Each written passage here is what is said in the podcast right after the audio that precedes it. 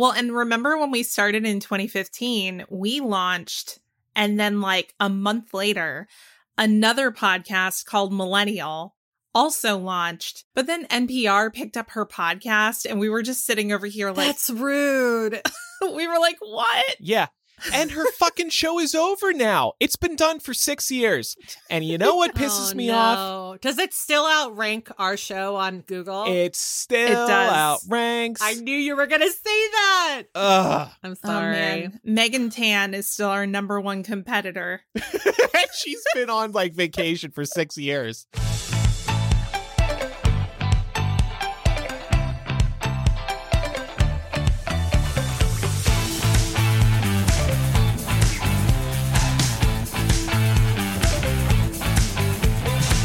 Welcome to Millennial, the home of pretend adulting and real talk. I'm Andrew. I'm Laura. And I'm Pamela.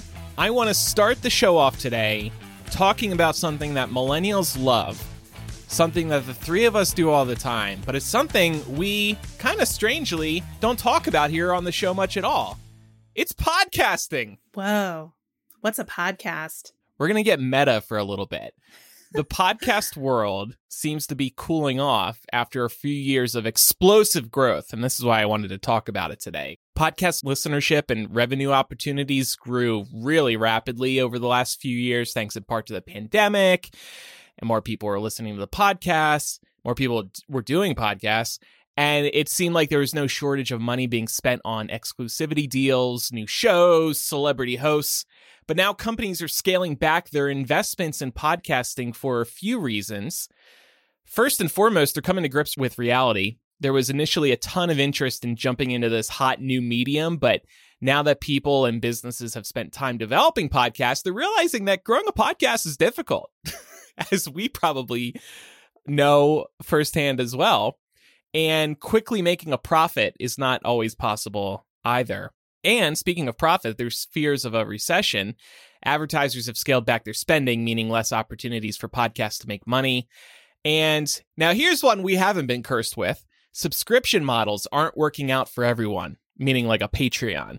Audiences have been slow to sign up for paid subscriptions when they're accustomed to getting this content for free.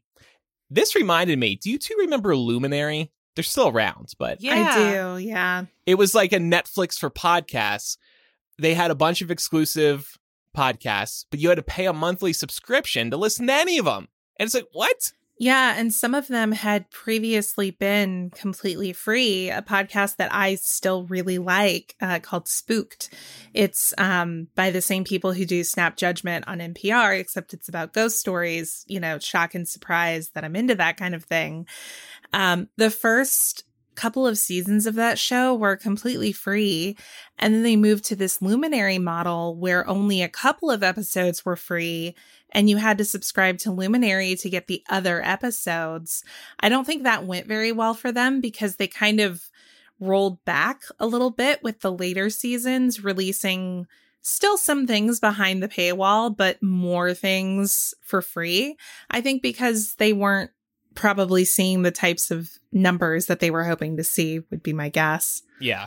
Yeah. And I think Luminary changed their business model quite a bit since they tried and I think basically failed to make this work. Yeah. People are just used to getting podcasts for free. And getting a show wherever they want. You can get Millennial on Apple Podcasts, on Spotify, Google Podcasts, etc. That's one of the great things about podcasting. It's kind of this like open marketplace where you can listen to a show in whatever app you want. I don't know if you both come across this, but I think anytime now we're starting to see more and more news stories about the podcast industry. So to your point, this story about Luminary that came out a couple of years ago, I don't know if you both run across this, but I frequently have people in my life sending me stories like this because, you know, they know that I do this and I've been doing this for a long time. And it's always framed as, why don't you do this and make a little bit of money, you know? And then I think to myself, like, this is not going to fly because to both of your points, people are so used to getting podcasts for free. And there's so much content out there that is for free.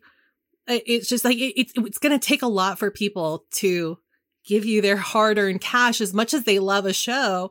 We hear this from our own listeners all the time. And, you know, whenever we do talk about our Patreon, we never make it like make anybody feel pressured to sign up, but we hear from people all the time that, you know, they would love to support us on there, but they can't financially spare any extra money. Perfectly fine. So I don't know what Luminary was thinking doing this, because it's the same thing. It's almost like growing a podcast is hard work, and people are just now realizing that. Yes. Another reason it's hard work, and I'll get to this in a few more minutes, but it's just there's so many out there that it's hard to stand out. And there's very few good ways to promote a podcast. One good way is to appear on the homepage of like Apple Podcasts. But there's so many podcasts, and they are kind of in bed with a lot of these podcast companies. So these podcast companies and their shows get all the attention on the front page. It's all celebrity stuff. It's not the indie stuff. They need to spend more time promoting the indie stuff like us. And another reason our subscription has worked is because we have a very long-standing relationship with our audience. Some shows try to launch a Patreon or another subscription model out of the gate. And even if that person's a celebrity, it's not necessarily going to work because you need to build a relationship with your audience first. I tell people this in my course, as well as my recently published ebook on Amazon. Wow, so we're getting free advice over here. Pam. You are! If you want to go ahead and start our competitor podcast with Millennial, I think now's the time. Yeah, Pam, you have a long-standing relationship with an audience. You could start a podcast, I think, and a Patreon, and people would be game for that. Probably. I mean, I have also had people tell me this too. But the thing is, and I'm sure we're going to get to this too, creating a podcast is a lot of work, and I don't know if I could honestly do it on my own. I think that a big reason why this show works and why every show we've ever done together works is because we know that the other person is going to come through with their commitments. And that's a big downfall for a lot of shows, is that people don't realize how much time it takes to actually put together a good finished product, and how much time we spend researching everything we talk about on here too. I'll hear something similar from some clients too, like they start a podcast and they're getting involved. I mean, actually, we've seen this ourselves as well. Some people just have to go their separate ways over a certain period of time, or they realize after recently starting a show, damn, this is a lot of work. It's the planning, it's the recording, figuring out the recording schedules, editing, promoting. How the hell do I promote it? You know, there's just like a million things involved. Yeah. At the end of the day, you have to have passion for the podcast that you're creating. I think that goes with any kind of virtual medium like this. I mean, whether it's your YouTube channel or your Twitch stream, whatever it is, you have to care a whole lot about what it is you're doing. You can't just expect that you can launch a podcast and it will print money for you. Yeah. That's not how it's going to work. And that also goes for even just like a traditional brick and mortar business. Sometimes it can take a really long time to build up a loyal customer base. And so, yeah, I wouldn't get into podcasts assuming anyone is going to be making money for like, just, you know, set the bar really low. Like 5 years is where is the bar you need to cross before starting to make money. Yeah, that's about right. Look at how long we did podcasting for free. Yeah. There's probably a time for all of us where we never would have thought we would be in the position we are today, where we have people that are funding our show because they love the show. And to Laura's point, this is why you need to be passionate about it, because then you're willing to do it for free. Or maybe I have a couple clients who don't make money, but they use it to convert their audience into paying customers of something else that they do. So, you know, there's different business models for it. But getting back to why podcasts, people are kind of pulling back from podcasts. Another reason why they're starting to kind of falter is there have been a lot of tests on like these short run or seasonal narrative podcasts, but those have a limited window to actually build an audience and attract advertisers. So those types of shows especially have been on the chopping block. And speaking of cuts, last April, for example, Spotify declined to renew their deal with Obama's production company. They had made a couple of podcasts with the platform. Spotify later canceled 11 other original shows. Amazon, SiriusXM, NPR, Spotify, they've all curbed podcasts. And podcast publishers, Vox Media and Pushkin Industries have recently done rounds of layoffs. I just heard today another Spotify podcasting exec left. So there's just been a lot of rejiggering of the industry Part of it is probably, you know, people's listening habits have changed coming out of the pandemic, which leads us to the question, are we podcast listeners ourselves?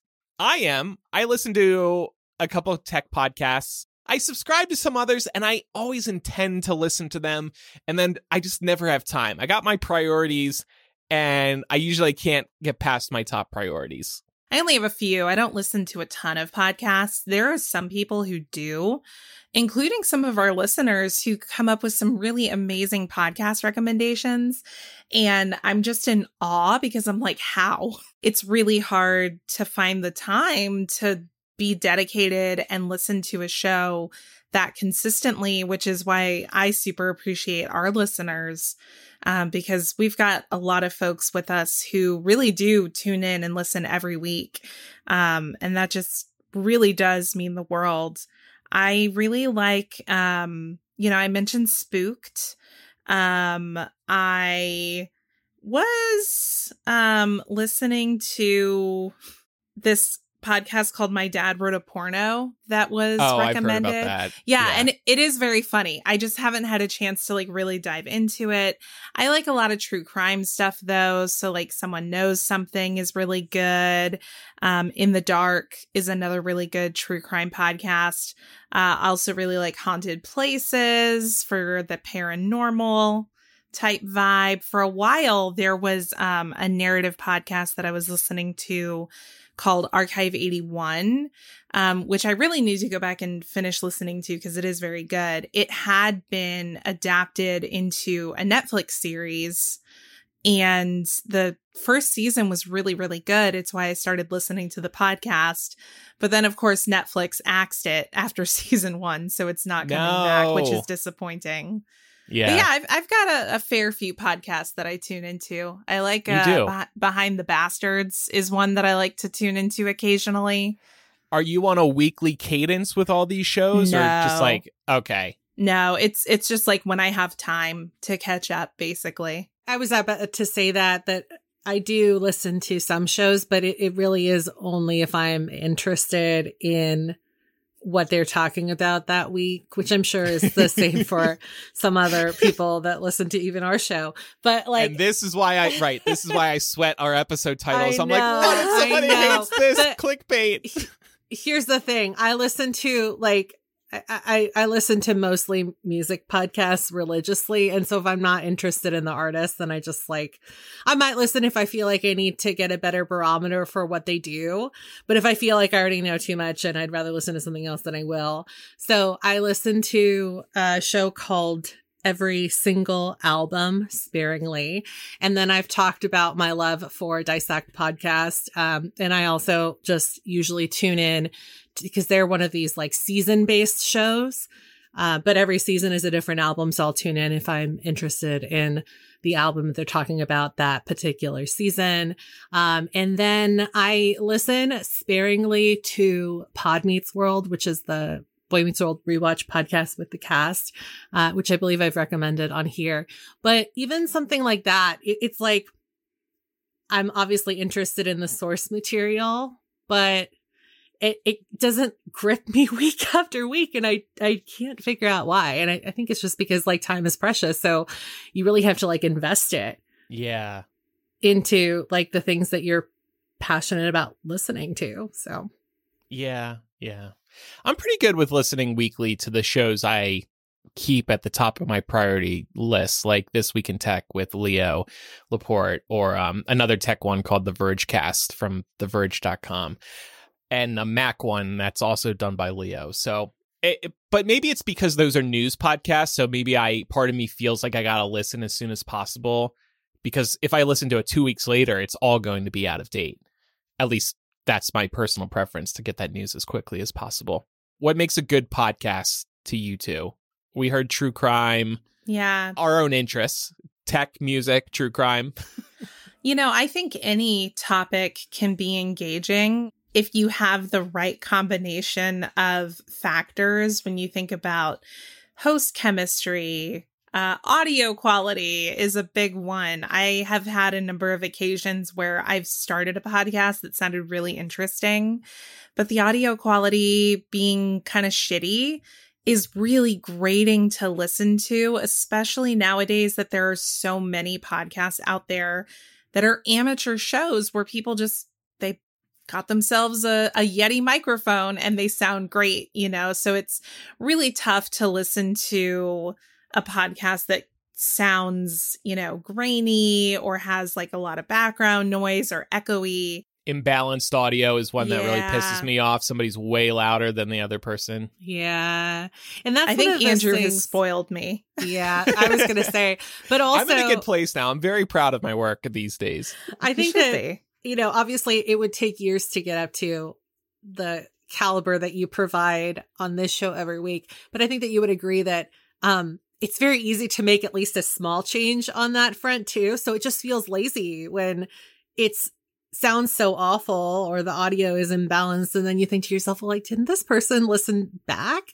I'm sure they did, because they cut out all the breathing. And so why didn't you fix the levels while you were there?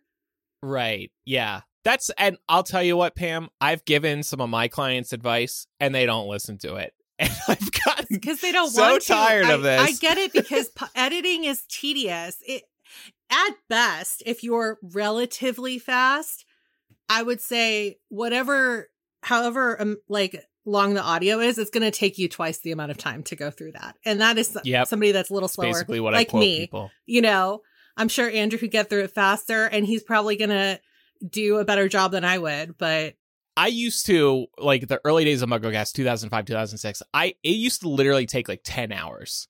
Now I get them done in about 2.5 times the length of the recording. That's usually what I quote people. Yeah. And it's not only is it faster, it's better, to your point. Just because I have more experience. When you're doing it all the time, you just figure it all out and figure out ways to get certain tasks done faster. But going back to Laura's point about having to be passionate about something, if you're not passionate about the show that you're making, then you're not going to want to put the time and effort that it takes to do everything that you would need to do to make that show great. Yeah. And part of that is the audio editing. Yeah. In addition to all that, the length of a podcast can matter to me too, if they spend too much time not talking about what they're supposed to be talking about.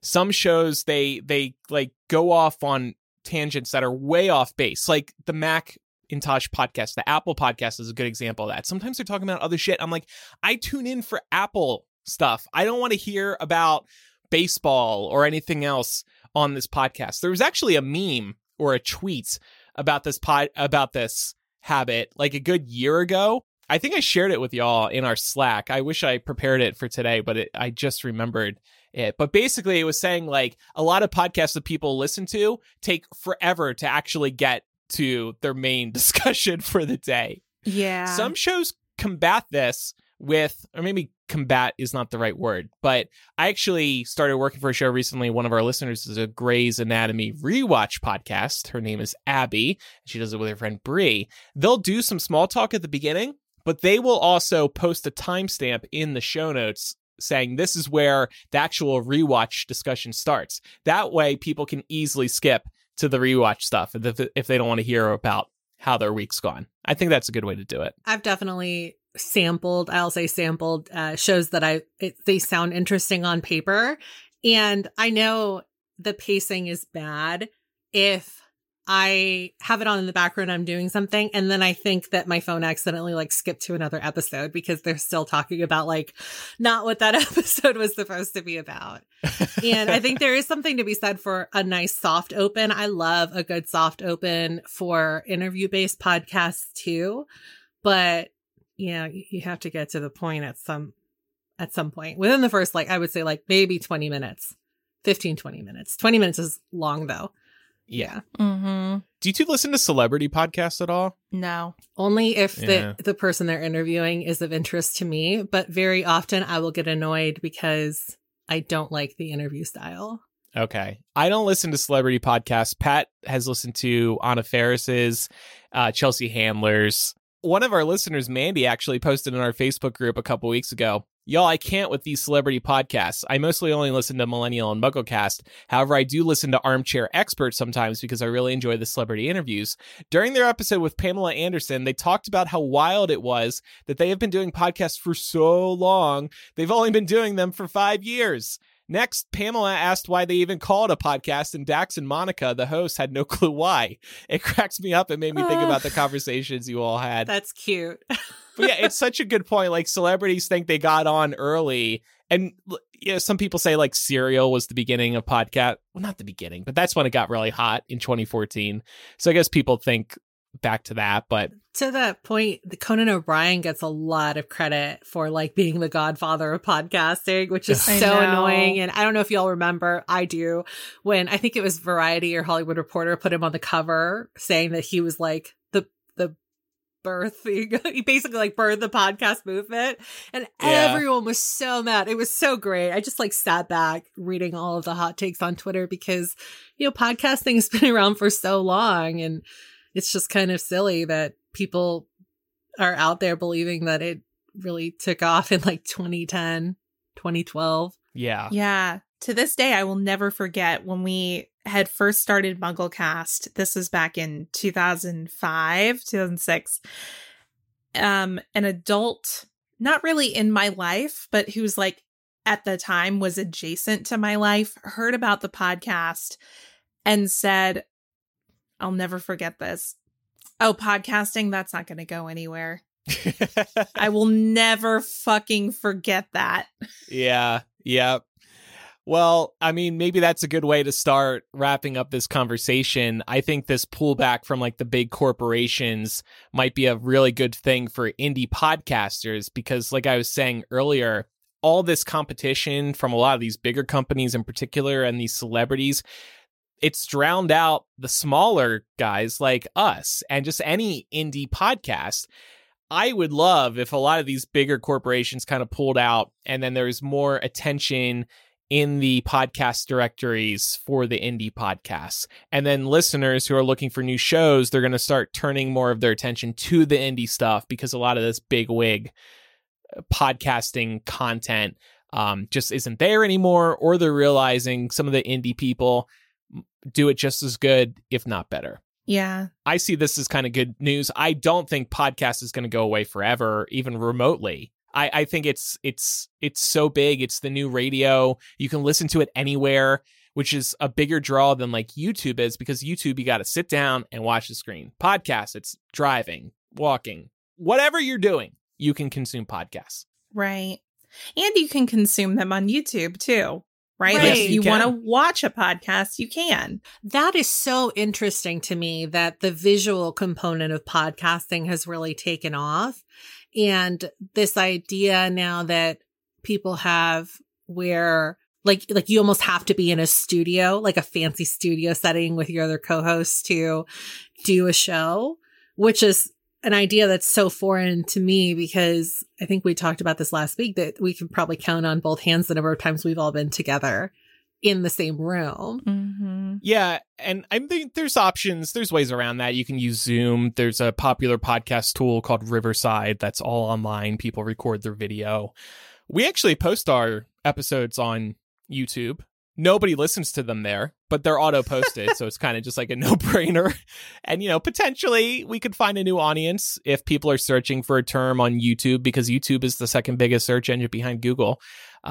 So normally it's recommended that people put their podcasts on YouTube. It's not video, though. It's just the audio. A lot of people watch or listen to podcasts on YouTube just because they're used to consuming all their audio video content through YouTube anyway. And I think YouTube's trying to set up a bigger podcast presence because right now there's really no support for podcasters there. If we were to each create a whole other podcast, what would we do? I feel like I would be interested in a short form podcast. The podcasts we do are pretty long. I would like to do something like 15, 20 minutes. Maybe it's like a daily news show of some sort. I have a second answer. It wouldn't be short form. At least I don't think. Maybe it could be. A TV episode reaction podcast. I would love to react to a new episode of a TV show every week and post it straight away with friends. it'd just be so much fun to release a podcast where we're covering new content every week. Like no pre-planning, just after the show airs, everyone gets on and... Yeah, or we could take a couple days if we want to, but just having that weekly cadence of there's a new episode out, let's review it. Yeah, I agree. That's definitely one of the things that comes to mind for me, especially with Last of Us being on right now. It was something I had thought about. I was like, oh, I wish I had the time to do a Last of Us reaction podcast. And then Eric Skull from MuggleCast launched his own Last of Us reaction podcast. And I was like, shit, I should have done it. You should have done it. You two can compete. Just go on his podcast. He'd love to have you. I'm sure we could. Maybe for the finale, since that's going to be coming up soon. But something else that I would genuinely love to do is a rewatch podcast of The West Wing. So like have myself and then somebody else who, you know, either has seen very little or known none of The West Wing, and do reaction episodes based on each episode of that. That would be really fun for me. Also, as like kind of a tongue-in-cheek response, I don't know how it would be constructed, but y'all know I love dinosaurs, so I think it'd be really fun to do something where I could talk about dinosaurs. This Week in Dinosaurs. Yeah, This Week in Dino. I would really like to do a music-based podcast, but that also incorporates an interview element. And I would specifically love to talk to people about the music that either raised them or made them. So, and that would not be like necessarily exclusive to other musicians, although I would obviously be open to having musicians come on. But it wouldn't necessarily be them talking about their music. It would just be like, you know, tell me, let's talk about like an artist that really meant a lot to you in your youth. And I just think that that would be really fun. If Andrew and I were doing an episode, I could talk to him about Springsteen and about if he's had a different experience listening to, I was just reading this book that brought up Thunder Road. So I'll use that as an example. Like, does Thunder Road mean something different to you now than it did the first time you heard it? And we could talk more about that.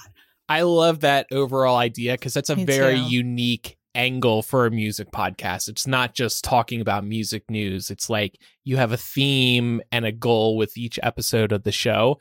And I tell people now, like, because there's so many podcasts out there, you need to have a really unique idea. Ooh, I'm Andrew approved. I would never recommend somebody launch like a podcast that there's already 10 of, like a Harry Potter podcast. Or would we launch this Millennial today? Honestly, probably not. Because there's just so many podcasts like it. Yeah. But we started in 2015. That's my feeling anyway. I know. Well, and remember when we started in 2015, we launched, and then like a month later, another podcast called Millennial also launched. And I guess the approach was a little different because the host, it was a single host, and she was talking about her millennial experience trying to break into the job market. But then NPR picked up her podcast, and we were just sitting over here like, that's rude. We were like, what? Yeah. And her fucking show is over now. It's been done for 6 years. And you know what pisses me off? Does it still outrank our show on Google? It outranks. I knew you were going to say that. I'm looking at Google right now. It's #1. And here we are at number 2. It's because of NPR. I'm sorry. Oh, man. Megan Tan is still our number 1 competitor. She's been on like vacation for 6 years. We're out here like hustling. Now, I will say, at least for me, when I go into Apple Podcasts and I search Millennial, we are showing up number 1. Oh. So that's nice. Well, when did that happen? I don't know. She's right below us. That's okay. We're still on top. That's the important part. We should see if we can get her on the show for an interview. Like, are you haunted by our show as much as we're haunted by your show? She probably doesn't know about this show. Probably not. But I hope that she Googles her own show. And so then we pop up for her. I would get her on the show, but then be like, can you just like auto forward your domain name to ours or put a big link to our site on your site? Because I just want to be number 1, Megan.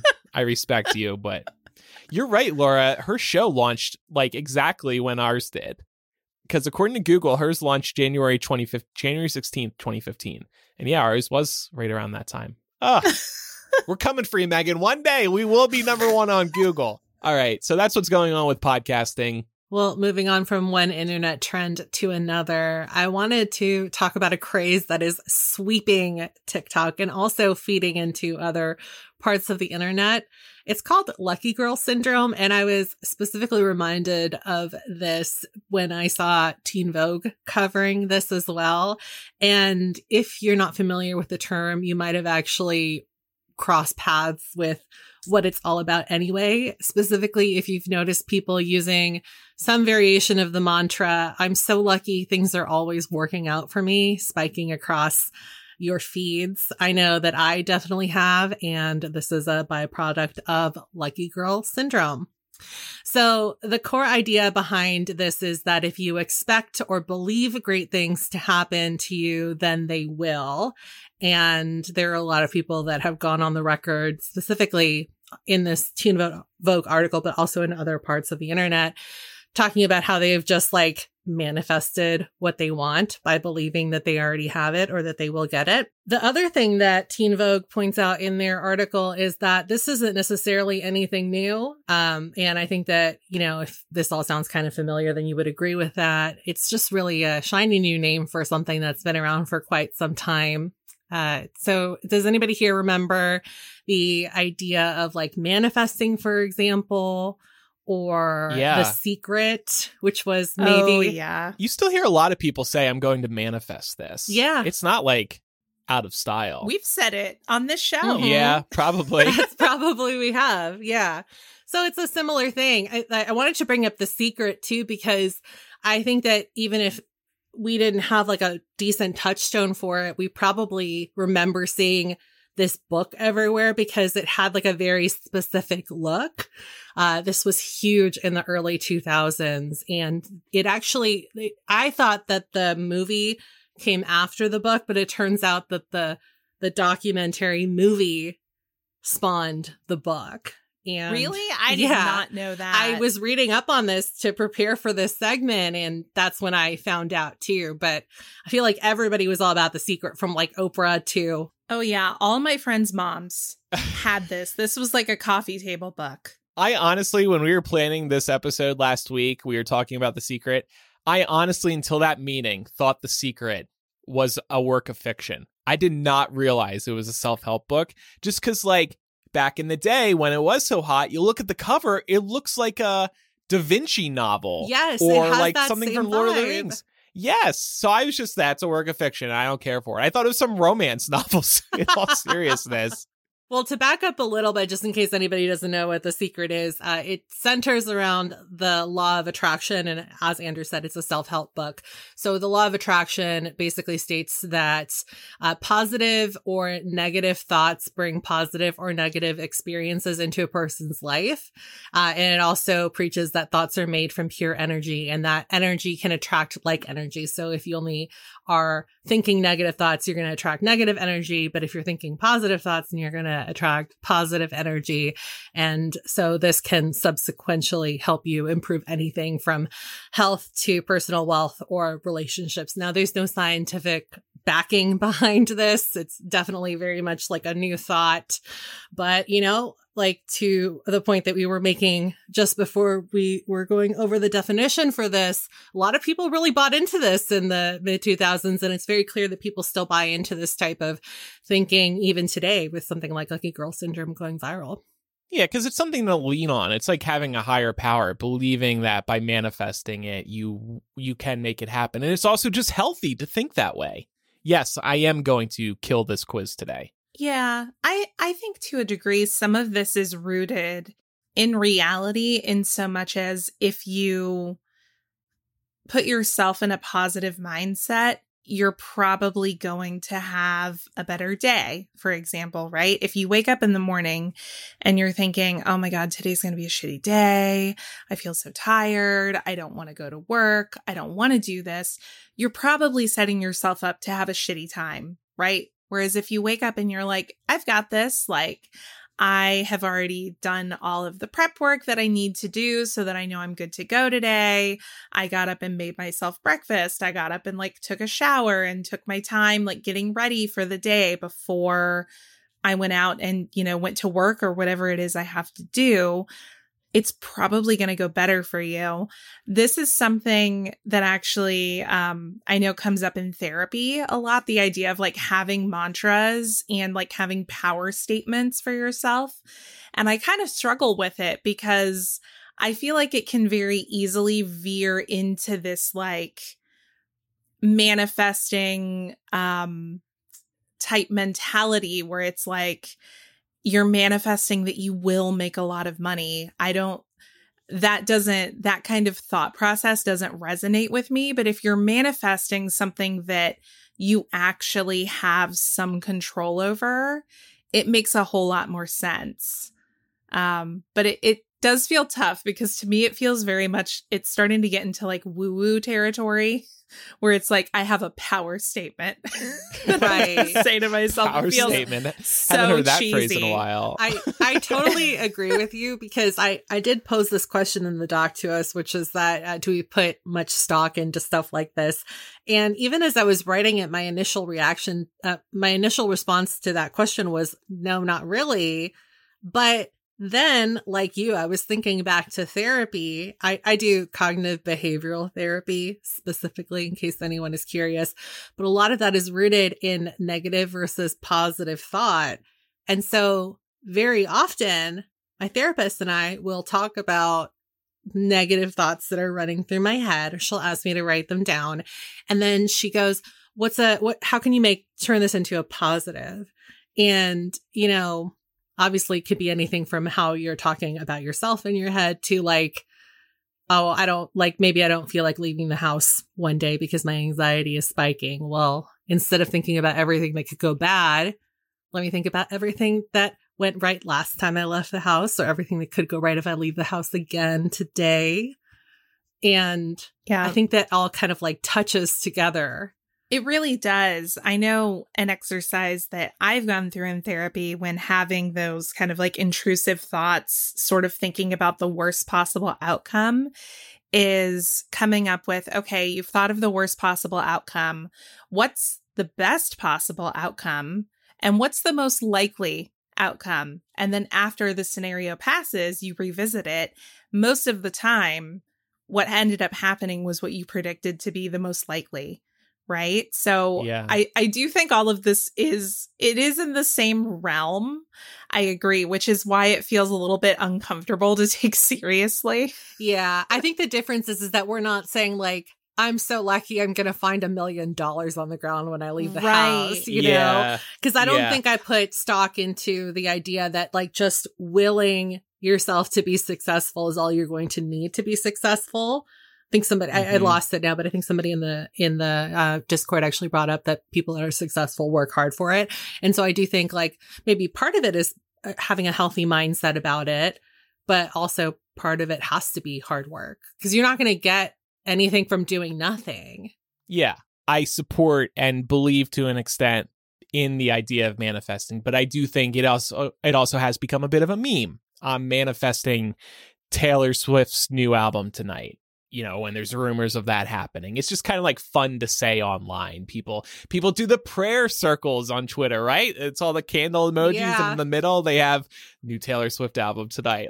A few years ago, probably 5 or 6 years ago, I kind of had this light bulb moment where I realized I need not get worried about certain major things because it has almost always worked out for me.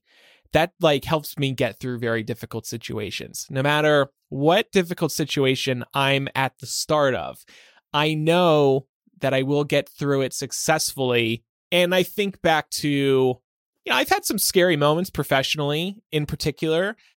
I've gotten audited twice, including once over the last year. And that was a very lengthy process. It was totally bullshit, the whole damn thing. I was under attack, so to speak, by the state of California when I had when I hadn't done certain paperwork for an old business, and that was very scary when the state's trying to come after you. I've had people sue Hypeable because of images that are uploaded to the website. I've been under the threat of losing a job before. Bad revenue months occur. Health scare from time to time, nothing major.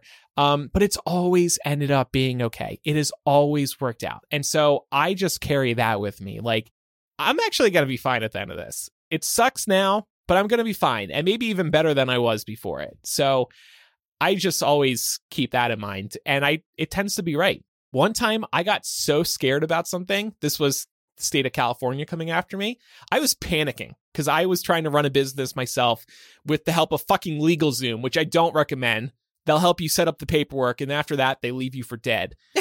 Get a real accountant. Don't use LegalZoom. I was so freaking out in my head about this. I made a private Facebook post that just said, I will get through this. I will get through this. I will get through this. Because I was just I was having a panic attack. Yeah. I wanted to write it down and revisit it later. So now I see this come up in my Facebook on this day every year. I'm like, damn, that was a shitty time, wasn't it?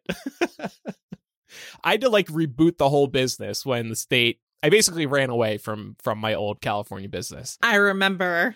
Yeah, it worked. Actually, my accountant was right. Just run away. Lessons in small business ownership from Andrew Sims. Run away. Listen, kids, you can run away from your problems.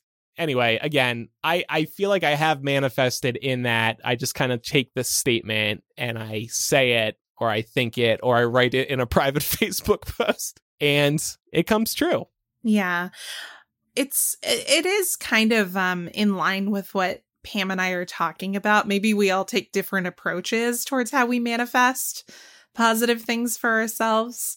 But at the end of the day, if you really take 2 seconds to think about it, is it logical that the worst possible thing is going to happen to you all the time? Right. No. Yeah, that's true. But I mean, I feel like what we're talking about is very much, it's a very grounded approach. There are definitely cases that, we're seeing now online of people doing different things to manifest. There's a whole trend on TikTok now. I think it's tongue in cheek, but you can never depend on the internet for that, where people are whispering into their glass of water something they want in order to manifest it. Isn't it your own private wishing well or something? I guess. Oh, that's fun. I don't understand that. That one I haven't seen yet, but watch it pop up next time I'm scrolling TikTok. If we only knew about this last year, we could have added that to the water bottle. It could have said, scream here for your dream to come true. I want to win the lottery. I'm screaming into my 40-ounce one. This one's big, so I bet it will come true. Any other angles you want to tackle here? Or? I don't think so. I think we're good. Okay.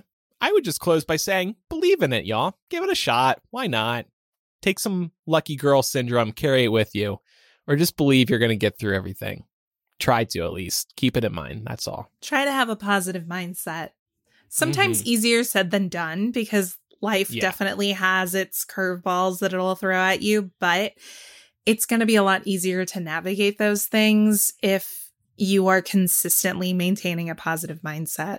And you will have those moments where you break and you just can't have a positive mindset in that moment. But then once you get through, say, that panic attack, you're like, oh, okay, I wasn't dying. It's okay. So just wanted to plug our Patreon. We are very lucky, unlike other podcasts, to have a successful subscription model. What is coming up in After Dark today, Pam? So there was a recent study that I believe Laura found that says that parents pay at least one monthly bill for 40% of millennials. So we're going to be chatting about that and about our own experiences with parents paying for bills or stopping paying bills. And then we're also going to be using that as a jumping off point to talk about the times in our youth when we did things behind our parents' backs. So it should get pretty juicy at the end there. I agree. And don't forget, wanted to mention a couple things we don't bring up too often, you can pledge to our Patreon for a year upfront and receive a discount for pledging annually. It's like how your car insurance works, where you get a discount if you pay the full term, but we're way more fun than car insurance, so check that out. When you do pledge, you receive a custom RSS feed that you can put into most podcast apps. The big one that's missing is Spotify. So you can listen to all of our bonus audio content just like you do regular Millennial. You can also hang out in our virtual recording studio each week and discuss the show in real time with fellow listeners in our Discord. Shout out to everybody who's there tonight. It's always a pretty lively discussion. And last but not least, if you decide to subscribe to the show through Apple Podcasts, you will just get Mega Millennial, and that's ad-free Millennial with After Dark at the end. So two options in terms of financially supporting us on a monthly basis. And with both, you get the weekly After Dark benefit, which is definitely one of our flagship benefits. No matter how you support us, through listening, through supporting, through sharing the show with a friend, through leaving a review that's focused on just Laura or just me and Pam, we really do appreciate it. Thanks, everybody. All right. Well, wrapping up the show today, we're going to revisit something we haven't done in a minute, which is reading a confessional. So for anyone who may be new to the show, you can head on over to millennialshow.com/confessional. Is that where the confessional lives? Yep. Okay. You can head over there if you want to submit an anonymous confession to us, and we may read it on air, react to it. We might offer some advice. I'll just add the disclaimer that we are not therapists here on the show. So, you know, there may be certain topics that are going to be more appropriate for discussing with your therapist. But if you're interested in hearing what we think about it, go ahead and send us one. These can be really insightful to hear about, because I think, you know, sometimes we all have things that are, you know, sort of very normal human moments that we're not necessarily proud of, or that we don't necessarily want people in our lives to know about. So it's always a really great experience to read these and then kind of see how the confessional resonates with the rest of the audience. Because usually what ends up happening is we'll get a lot of people who are like, oh my God, me too. I've done that exact same thing. So let's get into this one. This one reads, I need to confess something. I love my family more than anything in this world, but I desperately need a break. I feel like I'm drowning in responsibilities as a wife and mother. My son is 15 months old and requires a lot of care and attention. And while my husband is my best friend, time apart is healthy and important. Between work and taking care of my family, I never have a moment to myself. So I've decided to take a day off, but I'm doing it in secret. I'm going to tell my husband and my mom, who watches our baby while we work, that I'm going to work. But instead, I'm going to take personal leave and spend the day pampering myself. Everyone's day will be exactly the same as usual, except for my secret day of pampering. I'm going to get a pedicure, browse the bookstore for my TBR list, go to lunch, and see a movie by myself. I know I deserve this time, but I feel guilty asking to take a full day to myself. I believe my husband and mom would support this decision and would gladly agree to watch our child. But I don't want to explain myself. I just want to do it and not worry about what anyone is thinking, or risk anyone calling me home early because the baby is cranky. If everyone thinks I'm at work, there is less of a chance that my husband or mom will interrupt my day. I feel like it's the best way to secure guaranteed time for myself. Will I find the courage to tell my family I need a day to myself one day? Probably. But for now, I'm okay keeping this a secret between myself and your dear listeners. Aww. Thank you for sharing that. I love this. It's really nice, especially in the age of social media where there's so much sharing of our lives. I think that's one reason I would like this type of thing. Disappearing and nobody knowing where I am for a little while.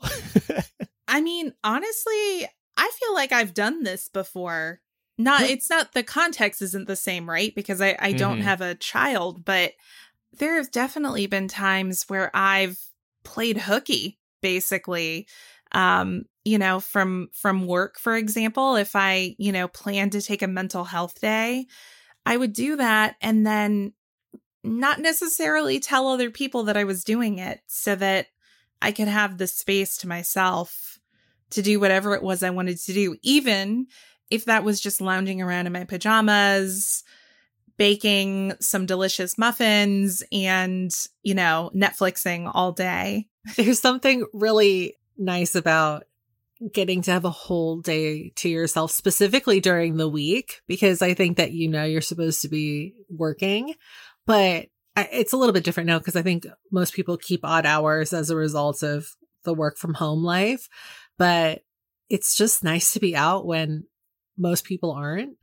And it's almost like you get the time to yourself and then you get like the world to yourself because most people are stuck in the office. And so it's kind of like a double hit of me time. Yeah. We know you go to the movies by yourself, Pam, and love it. I go to the movies by myself early in the morning, get to pick any seat I want. There's hardly anyone in there. I love going shopping too. In the middle of the day, because you never have to wait for a dressing room if you want to try stuff on. Mm-hmm. You don't have to like dance around people in the aisles if you go to Sephora and you really want to look at, a certain counter. It's really nice. Yeah. I really enjoy shopping by myself too. I love being on the road by myself. I've done several at this point. Road trips, lengthy road trips, cross country, a couple of them by myself. I just love being on that open road, listening to podcasts and music, just maybe having an occasional conversation with a stranger out on the road. It's very relaxing for me as somebody who definitely identifies as an introvert. Yeah. And all of that said, I don't think this confessional writer needs to feel guilty. No. About doing this. I guess just because it's their first time and they should, in their mind, tell everybody that they're not actually going to work. They're going off for a day of fun, which is great. I fully support the idea. But I also see why you feel guilty. Yeah. No, and I understand how, especially having a young child kind of changes that dynamic too.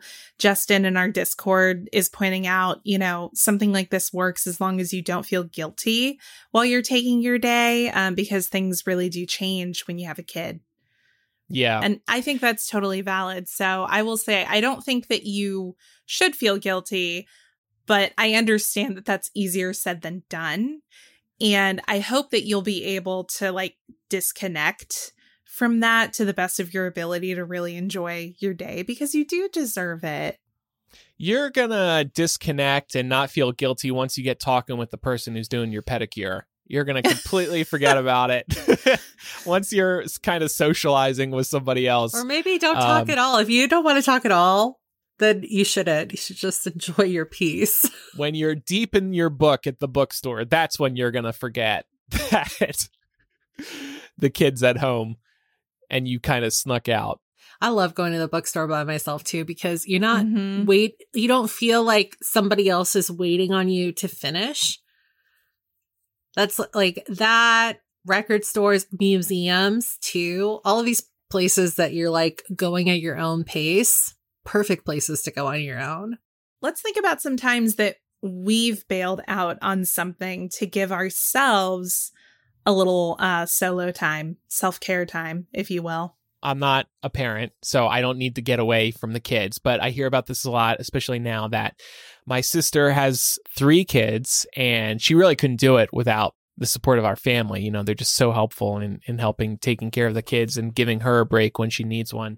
I'm coming at this from the social situation, and with us currently recording MuggleCast on Saturday mornings, I tend not to do anything extravagant on Friday nights, so that can be an excuse for me to just chill out.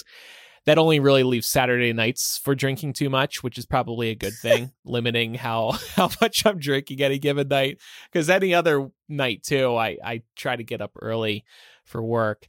But I definitely use Brooklyn as an excuse, too. I've definitely done that over the years, whether it's leaving some sort of social event early or talking myself out of going to something. I got to go walk Brooklyn, or I got to stay home to take care of Brooklyn. Brooklyn's not feeling well. And, you know, the nice thing about that is it's hard for somebody to prove that you're lying. Like, oh yeah, he does have a dog. That makes sense. He needs to go home and walk the dog. Okay. I do the same thing. Me too. I also do this a lot during, like, my house is notoriously full during the holidays usually. And there's definitely enough space for everybody, but sometimes you just want a minute alone, a little bit of peace and quiet. So I just take Jasper on a walk. Oh yeah. Walks are really refreshing. Just by myself. Don't even tell anybody, like, until I'm, like, leaving. So nobody has, you know, a chance to be like, oh, I'll come with you. It's like, no, you won't. This is me and Jasper time. Leave me alone. Right. Yeah. And sometimes even, like, being in a relationship, I'm like, I want to do something by myself. I want to go do this by myself. Or. Yeah. And that's healthy. Yeah. Yeah. We never walk the, like, sometimes I see couples walking dogs together. I never do that. And that's by design.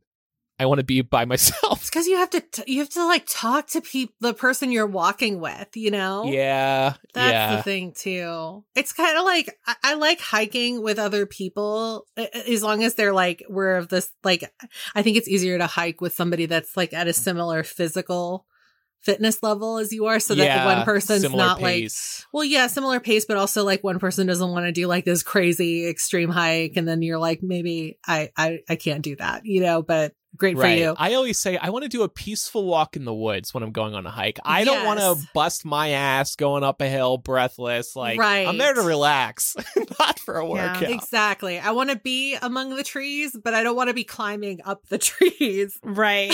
Yeah. Or asking the trees for more oxygen because I cannot handle the incline. My point of bringing this up that it is nice to go hiking with people. But it's also really nice to go hiking on your own, because then you don't have to do that thing where, like, when the trail gets narrow, you're like shouting behind you. Yeah. Or like in front of you to the person that you're with, because you feel the need to keep the conversation going. Yeah. And honestly, I have a little too much anxiety to want to go on a hike by myself, especially somewhere without cell reception. That's the other thing, too. Not as safe on multiple levels. So that I don't mind having a human companion for. Right. But there is so much value in surrounding yourself with people who you not only enjoy having a great time with socially, but people with whom you can just be around. Yeah. And you don't have to be talking. Silence is okay. Like, you can exist in each other's orbit and it's not weird. Right, like sitting in comfortable silence. Yep. Yeah. That's nice. Well, let's talk about some tips and tricks, and we've got some from listeners as well, around how to give yourself more me time, especially during the week, to give yourself that chance to get away from people. Yeah. So this hack, and I see people joke about this online, but this is a real thing that people do. People will just hide in their own bathroom in their own home to avoid the kids and just have some alone time for an extended period. There is actually a study, and I'm reading this report from a tabloid, but it did come from a real study. Men spend 7 hours a year hiding in the bathroom for peace and quiet. Researchers polled 1,000 men and found nagging partners, avoiding children, chore avoidance, and the chance to look at their phone undisturbed as the main reasons that people are hiding. And I actually have some hard proof that people do this. Speaking of podcasts again, they're coming up a lot today. I work for a show, and somebody on the podcast twice in the two most recent times they've appeared on the podcast, they've podcasted from the bathroom. On the toilet. No. Not because they were constipated or something. They needed to get away. They needed a room where they could find privacy for a little while. The acoustics in the bathroom are good, but maybe not for podcasting. Don't worry. Professional editor Andrew can get rid of that echo in the room. So they can't even tell. If you was going to lay down a track, you know, this person was going to lay down a track, that'd be one thing. But for speaking, right. I don't know. It's good to know that you can get rid of the echo, though. I'm unstoppable. But yeah, so, and I again, I see this on social media a lot. People do use this method just to get away for a few minutes. And obviously, whether we're using the bathroom for real or not, a lot of people bring their phone in just to have a break, maybe from work or something.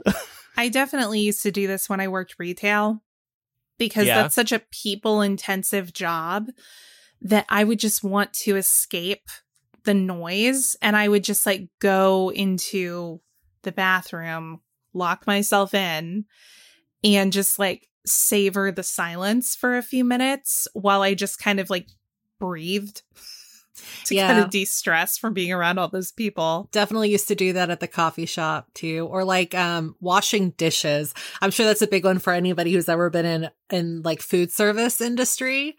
Just, you know, going from like a busy floor to just like telling your lead, I'm going to go wash dishes for an hour is so, so nice. The work story actually just reminded me, like, I've definitely been at bars or just like out with friends, you know, for a few hours or whatever. And I've definitely used the bathroom as a place to like decompress for a couple of minutes. Like, whoo, introvert Andrew turning on now, activating, needs a second to recover. And then you go back out maybe a little refreshed, or at least you've enjoyed having a little bit of a break from socializing for a couple minutes. For me, that's usually the sign that I need to start coming up with my exit strategy, because I can tell I'm like, my social battery is like tapping out. Yeah. At that point. It's just like, especially if it's somebody you don't see often, maybe it's like a, like my family Christmas party, for example. I see these people like maybe once a year, you know, having a brief break in the bathroom to not be on. Because if you only see them once in the following year, it's like, you got to be on. You got to make a good impression until next year. So, yeah, having that little break can go a long way. Back to like work specifically, something that I will do often if I just feel like it's going to be an especially busy week is I'll pad out my meetings. So like, let's just say, or like appointments. So let's just say like I have a standing appointment on Wednesdays, right? If I feel like I'm going to need a little bit of extra time to decompress, I'll pad it at the end a half hour, or pad it at the beginning a half hour, or sometimes both if I can, you know, spare the time, just so that I give myself time to be present in the moment for the appointment. And then I have time to decompress after. And that's just a really easy way to kind of give yourself a little bit of extra time to just be with yourself and center yourself a little bit more before you tackle everything else on your plate. Something that I would recommend that I think helps both in your work life and your personal life, and not that it's easy to do, but it really does help. Stop saying yes to everything. I'm kind of a people pleaser. It's really hard for me to say no to people when I'm asked for things, even if they're things that I genuinely don't want to do. And I've been making a concerted effort over the last few months to be okay with the fact that sometimes I just can't do something, and telling people that I can't do it, you know, both at work and in my personal life. I have definitely been somebody who I found myself like double booked for things at work before because I just couldn't say no. And at the end of the day, you actually make your life harder when you do that, because you're overcommitting, you're taking on too much, and you're not going to be able to do any of those things well if you're taking on too much. So that's what I always have to remind myself in those moments where I realize, like, whether it's somebody in my personal life asking me for something, or somebody, you know, at work asking for something that I just can't do.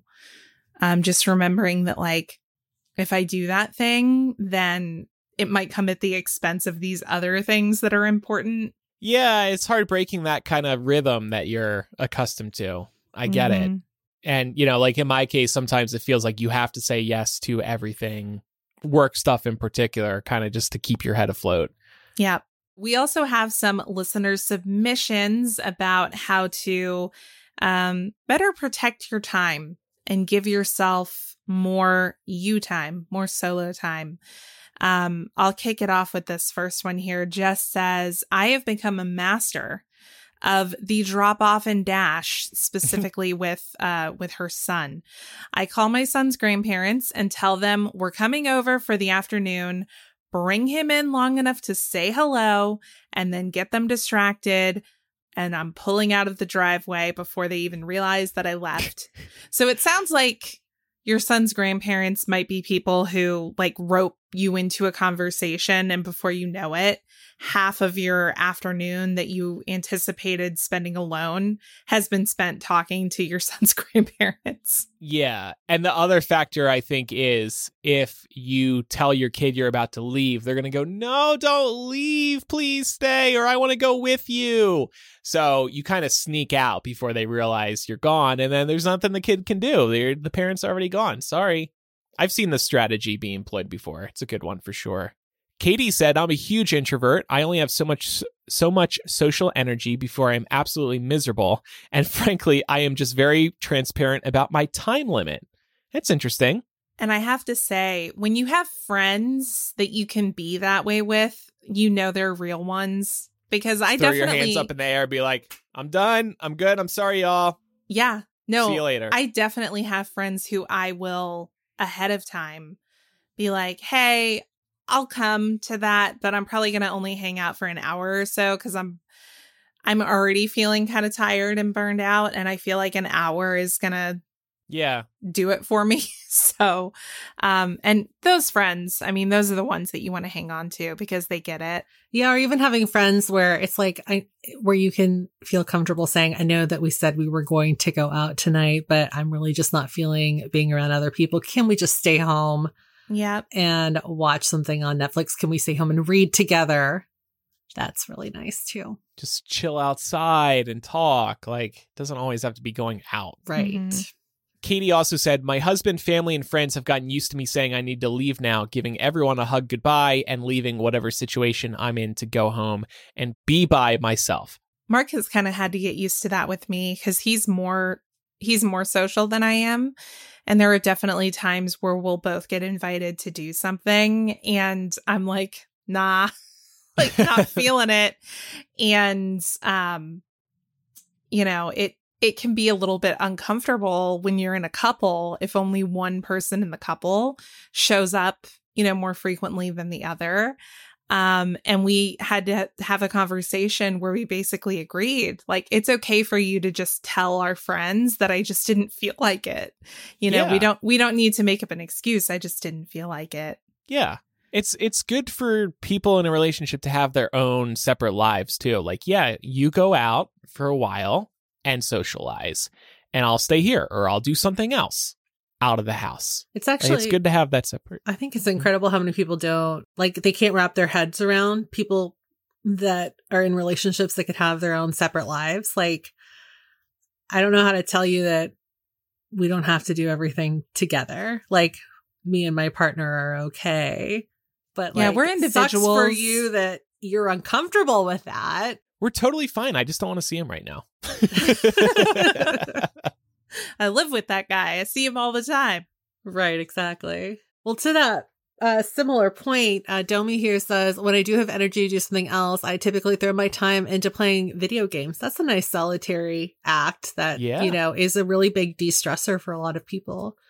I do that a lot. And particularly with Hogwarts Legacy being out right now, a lot of my time is going into that game, but I also have a number of others. Some games are just so relaxing, like Hogwarts Legacy. I'd put it up there.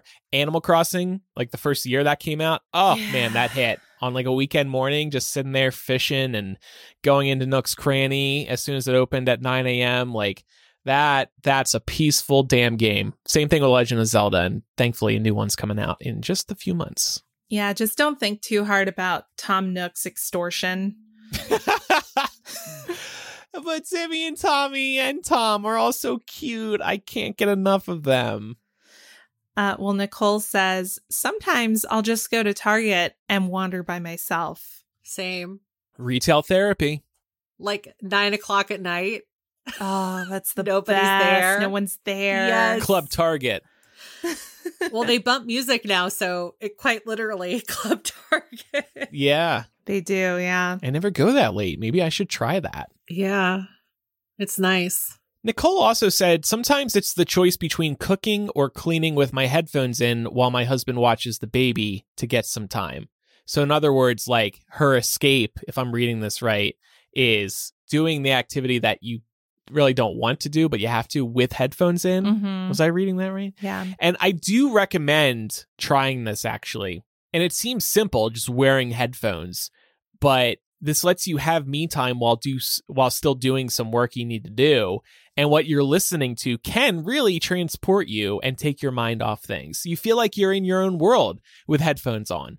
Bonus tip, get noise-canceling headphones, and then you'll hear less of what's going on in the house.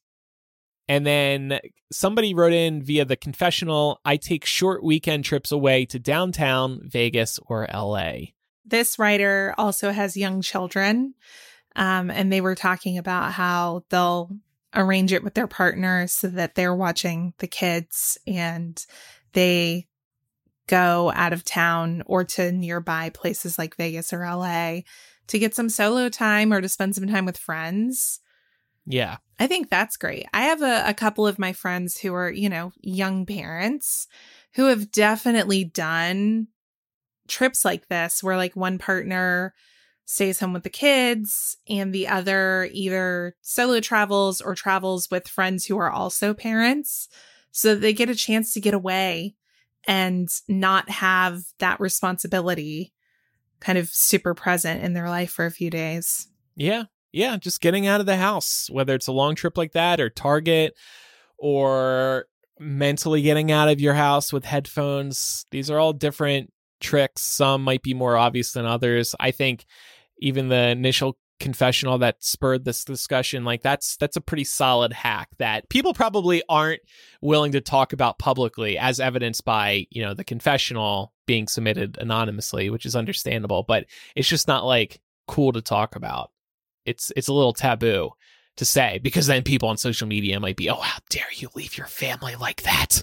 I know. It's almost like there's this perception that once you're a parent, that is your entire personality and you're not allowed to have anything to yourself anymore. Yeah. I call when bullshit on that. You need it. I mean, these kids are exhausting. It's impossible. Mm-hmm. Somebody else in the Facebook group said having two kids was 1,000 times harder than one kid. It's just, those kids are nonstop. I'm seeing this now firsthand. Like I said earlier, like, oh my God, you don't get a break. This is why I like being an uncle. I kind of have my own children just from a distance, and I buy them things when I want and I see them when I want, and then I can run away and not be responsible for them. I was going to say, you could take them for a day and then drop them off. Yeah. Maybe great. I'll do that when they get older. Not right now. I can't deal with that now. Ooh, it's scary. But when they're older, we'll have a day at the arcade or something. And if you want to read more feedback that we received from listeners, check out facebook.com/groups/millennial show.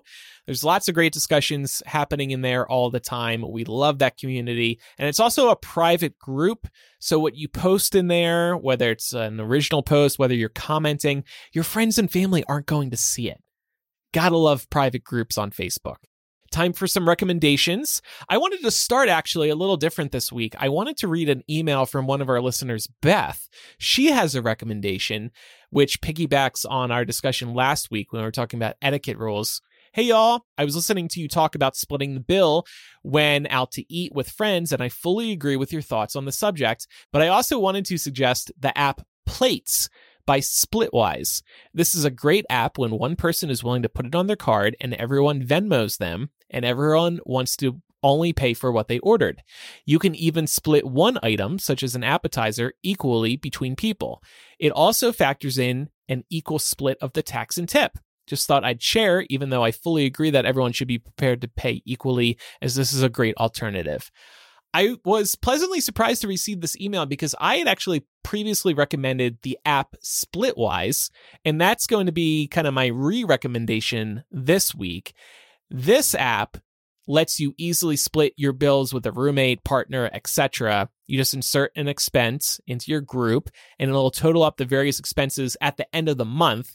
And then one or multiple people can easily pay the other person who actually paid the bill with the Venmo integration that Beth mentioned. It supports recurring bills too. So Pat and I use this, super helpful, saves us a lot of trouble of figuring out the math every month.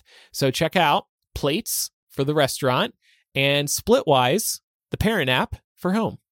Well, I want to recommend a game that you can play with your friends, with your significant other, whoever, on separate computers, whether you're in the same house and playing separately or whether you live in different parts of the world. It's called Golf with Friends. It's a very basic golfing game that you can play on your PC. It's just a super soothing game, really easy to play and really easy to do while you're having conversations with people. So this is something that I'll play with my friends when we're just kind of hanging out and we're not trying to get into anything that's too thought intensive. It's got some really wacky, crazy looking golf courses, like picture mini golf on steroids. That is basically the vibe of this game. Highly recommend it. This looks really fun. It is fun. And I wanted to recommend the book Sorrow and Bliss by Meg Mason. This is fairly new-ish. It came out in 2021. And the title really says it all here because it just strikes such a beautiful balance between happy and sad. It deals with some mental health as well. And it centers on a character named Martha who has just turned 40. And her husband decides to leave her 2 days after her 40th birthday. And so that kind of spurs her into this journey of rehashing how she ended up where she is at the point where we first meet her in her life. It feels very much cut from the same cloth as Fleabag. So if you enjoyed watching that, which I was one of those people that really did, then I think that you would really enjoy reading this book. So check it out if that interests you. Couple of reminders before we wrap up. Make sure you're following the show for free in your favorite podcast app so you never miss an episode, and leave us a review in Apple Podcasts or Spotify. We love a 5-star review if you're really enjoying the show. You can write to us by emailing millennialshow@gmail.com, or you can use the contact form or anonymous confessional on millennialshow.com. And last but not least, follow us on social media. We're a Millennial Show on Instagram, Twitter, and Facebook. And then over on TikTok, we are Millennial Pod. Thanks, everybody, for listening. I'm Andrew. I'm Laura. And I'm Pamela. Bye, everyone.